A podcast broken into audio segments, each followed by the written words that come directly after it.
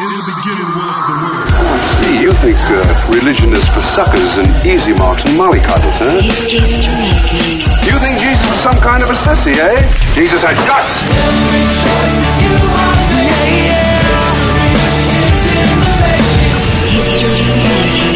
Hi, and welcome to History Makers. I'm Matt Prater.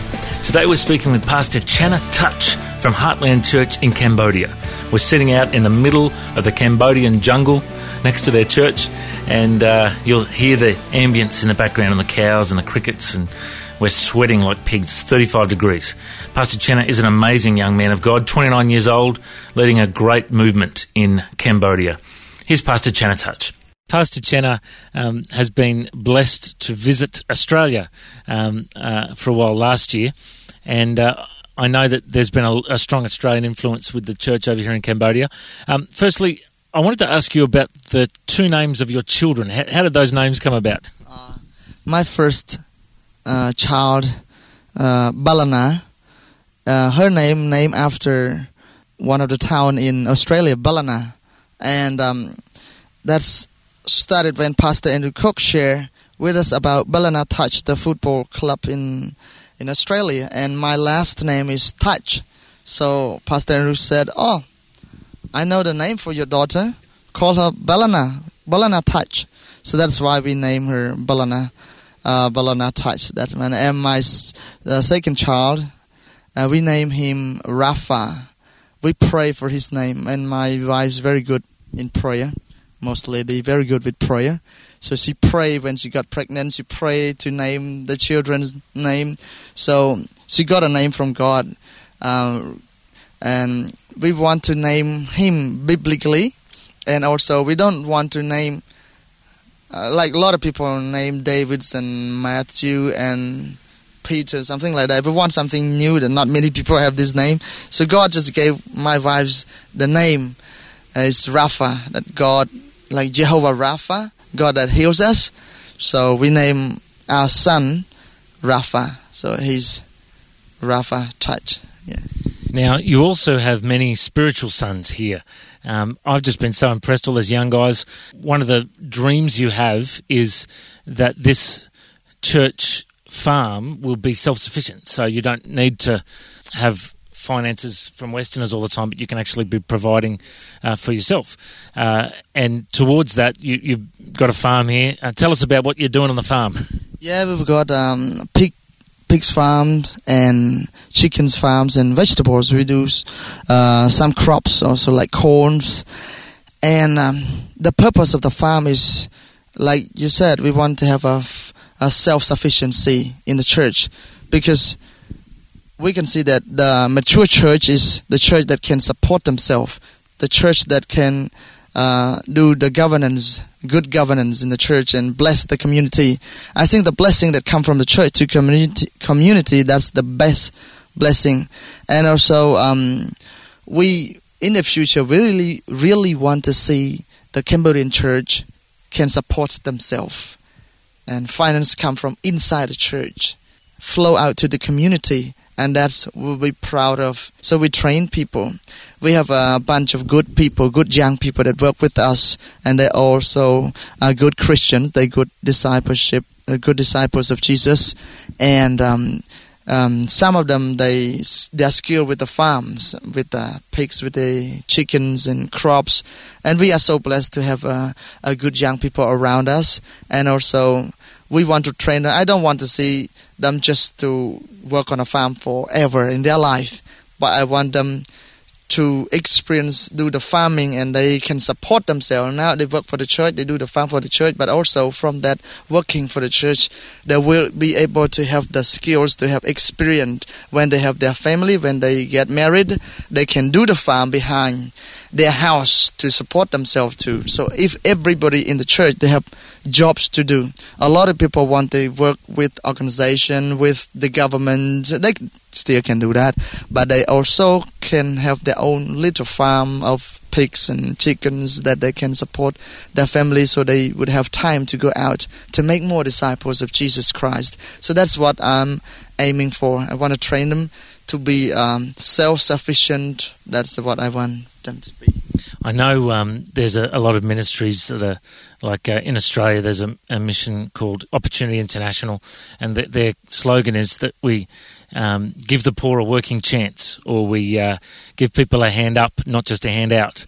And uh, that's a lot of the way things are going over here in this missionary work. It's um, uh, I know Pastor Andrew's giving a loan to one of the young guys who's going to buy some rice, and they're going to, you know, dry out the rice or something, or and then he's going to get the money back in a, in a year's time, and the guy will have made five hundred dollars profit or something, and that'll be enough to support him for a long time. And uh, I know, you know, people might want to donate and go towards buying a pig or or or you know some. Um, some corn that can be uh, sowed and reaped and harvested in the field. You know, uh, uh, so that's a lot of where the money's going to at the moment. It's to to preparing things for self sufficiency, which is such a wonderful uh, attitude to have for missions too. Uh, now, the other thing I uh, I remembered Pastor Andrew telling me, one of the young guys here. Um, used to be in the gangs, and he got cut up one time, and the the doctor said, "Oh, we're not going to give him real stitches. We'll just give him fishing wire because he's going to die anyway.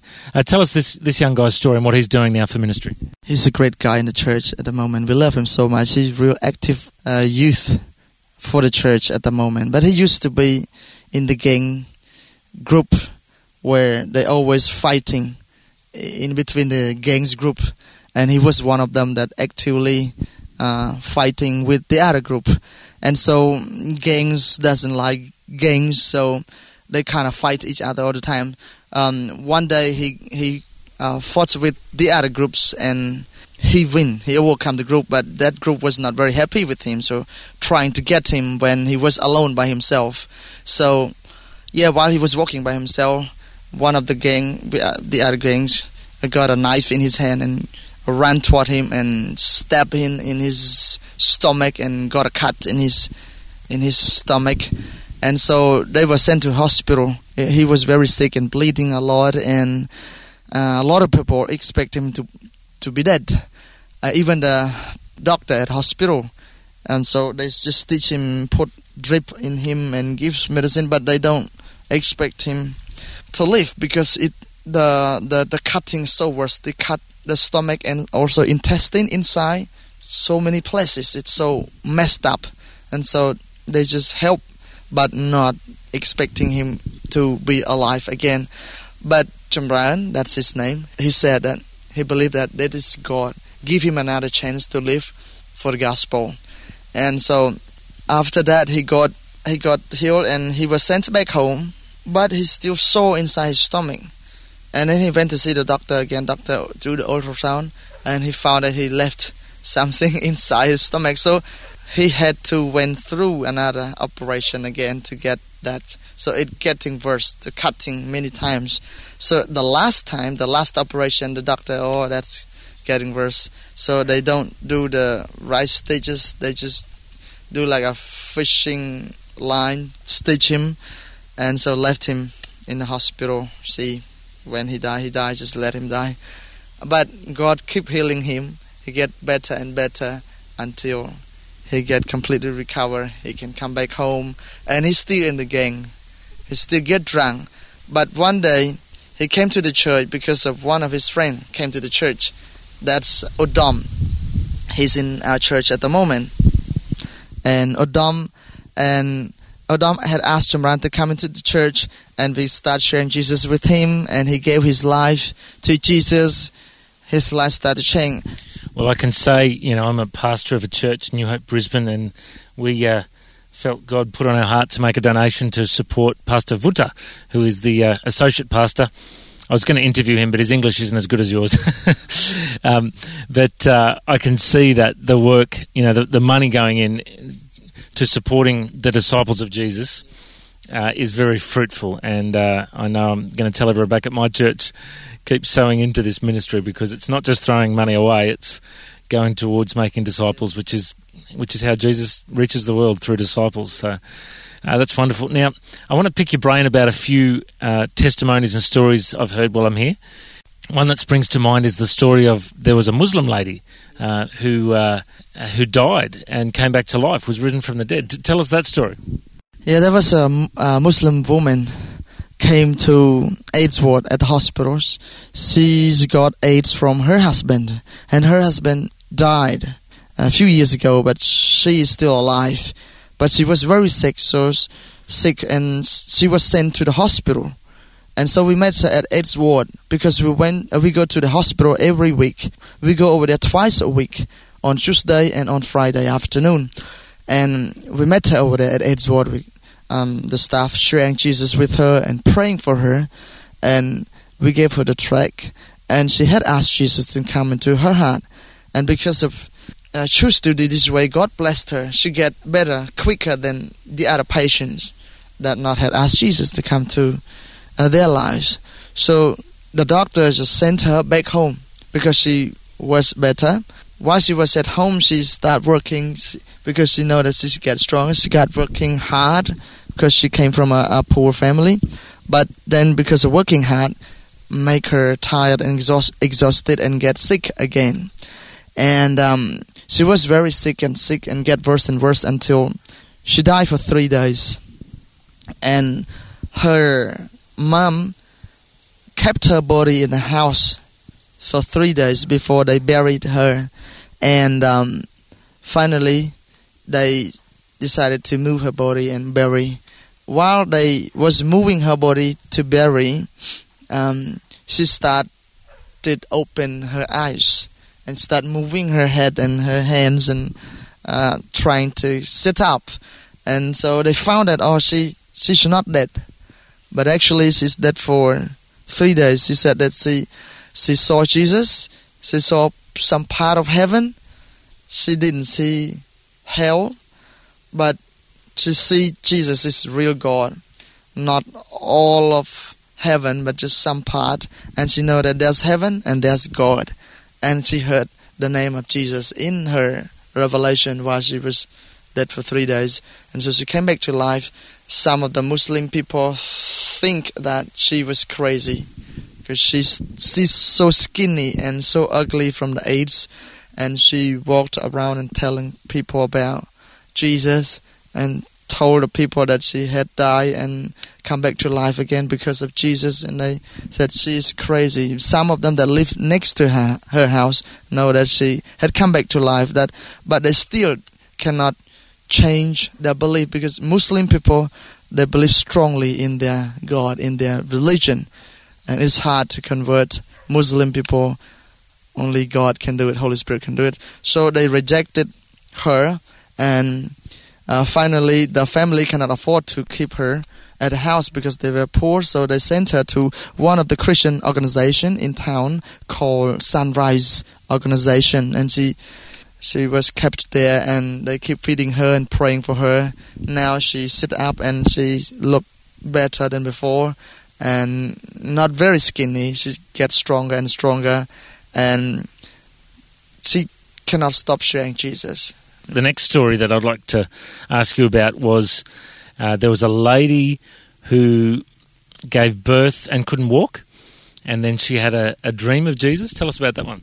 There's a lady in the village where we do the feeding project over there, and we met her. She uh, walked normally before she gave birth, but after she gave birth, she couldn't walk, and her legs, both of the legs, start becoming smaller and smaller. So she was very scared that she couldn't walk. So we keep praying. We encourage her that Jesus can do it because that's not a big job for Jesus to do. And he also willing to do it because that is his heart. He's not happy to see people get sick, but only Satan come to steal, to destroy our health. So we keep praying for her. We ask her to th- keep thanking God also. We keep praying for about two months. And then um, she had a dream. And in her dream, she saw Jesus walk to her in the house and spat on her legs. And that's just just the picture just like that and nothing else. And then she woke up in the morning, her legs start moving and he start she starts standing and grab the wall and start walking and then she walk. Now she walk and holding the baby in her her arms. You have a bunch of students you're te- teaching English to. You were away last week and, and you asked me to teach the English yes. class. in the middle of the English class, I asked the kids what kind of music they like and they told me. And then they said, What music do you like? And I said, Oh, I like, you know, worship music and rock music and I like rap music. And and they said, "Do you know any rap songs?" And I said, "Yeah, I do. I'll do a rap." So I did a, a rap by a band called DC Talk, and um, they uh, they all thought it was good fun. And then after I did the rap, they said, "Tell us a story about Jesus." And I said, "Okay." Yes. so um, you, you, want me to do the rap? Yes. Yeah. Oh, okay. Oh, if you insist, all right. so you'll have to clap. Do a clap for me. Okay. Here we go. Back in the days, there was a man who stepped out of heaven and he walked the land. He delivered to the people an eternal choice with a heart full of love and the truth in his voice. Gave up his life so that we may live. How much more love could the Son of God give? Here is the example that we ought to be matching because love is a verb that requires some action. so, um, oh, I tell you what, that was bizarre. In the middle of Cambodia doing a, an American rap song that I learned when I was a teenager. Um, but no, seeing those kids come to Christ really um, blew me away. And the thing that surprises me, Chenna, is that people are so open yes. to the gospel here. Yes. Well, Chenna, I'm just so inspired, and it's been a wonderful couple of weeks. Uh, thank you for your hospitality, yes. and uh, I hope that. I hope that many of our listeners will be inspired to uh, pray for Cambodia and the work of Heartland Church here, uh, inspired to uh, give and support financially, and also pray about whether you can come over or not. Uh, the story for me was I uh, decided I wanted to go, but I didn't have any money. And uh, I prayed, and um, with the leadership of my church, we prayed and, and asked and believed God would provide the finances. And I shared it briefly at church one Sunday that I was going to go. And uh, a guy that was visiting our church came up to me after the service and he said, uh, How much is it? And I said, Oh, it's about $3,000. And he got out his checkbook, wrote out a check for $3,000. Yes. Bless me. And uh, I knew it was God wanting me to come over here. Um, you just never know how God will provide. But if God wants you to do something, He's, you know, He's awesome. He'll provide it for you. Um, and I know you've seen many stories of God's provision. Now, before we finish up, uh, we're sitting here next to this building. It's worth 250,000 American dollars. It's a quarter of a million dollar massive church building. Pastor Chenna, when you first met Andrew Cook several years ago and he started uh, ministering here in Cambodia, did you ever think you'd be able to achieve some of the things that have happened? Oh, no. This is not in my imagination. It's not what I thought before.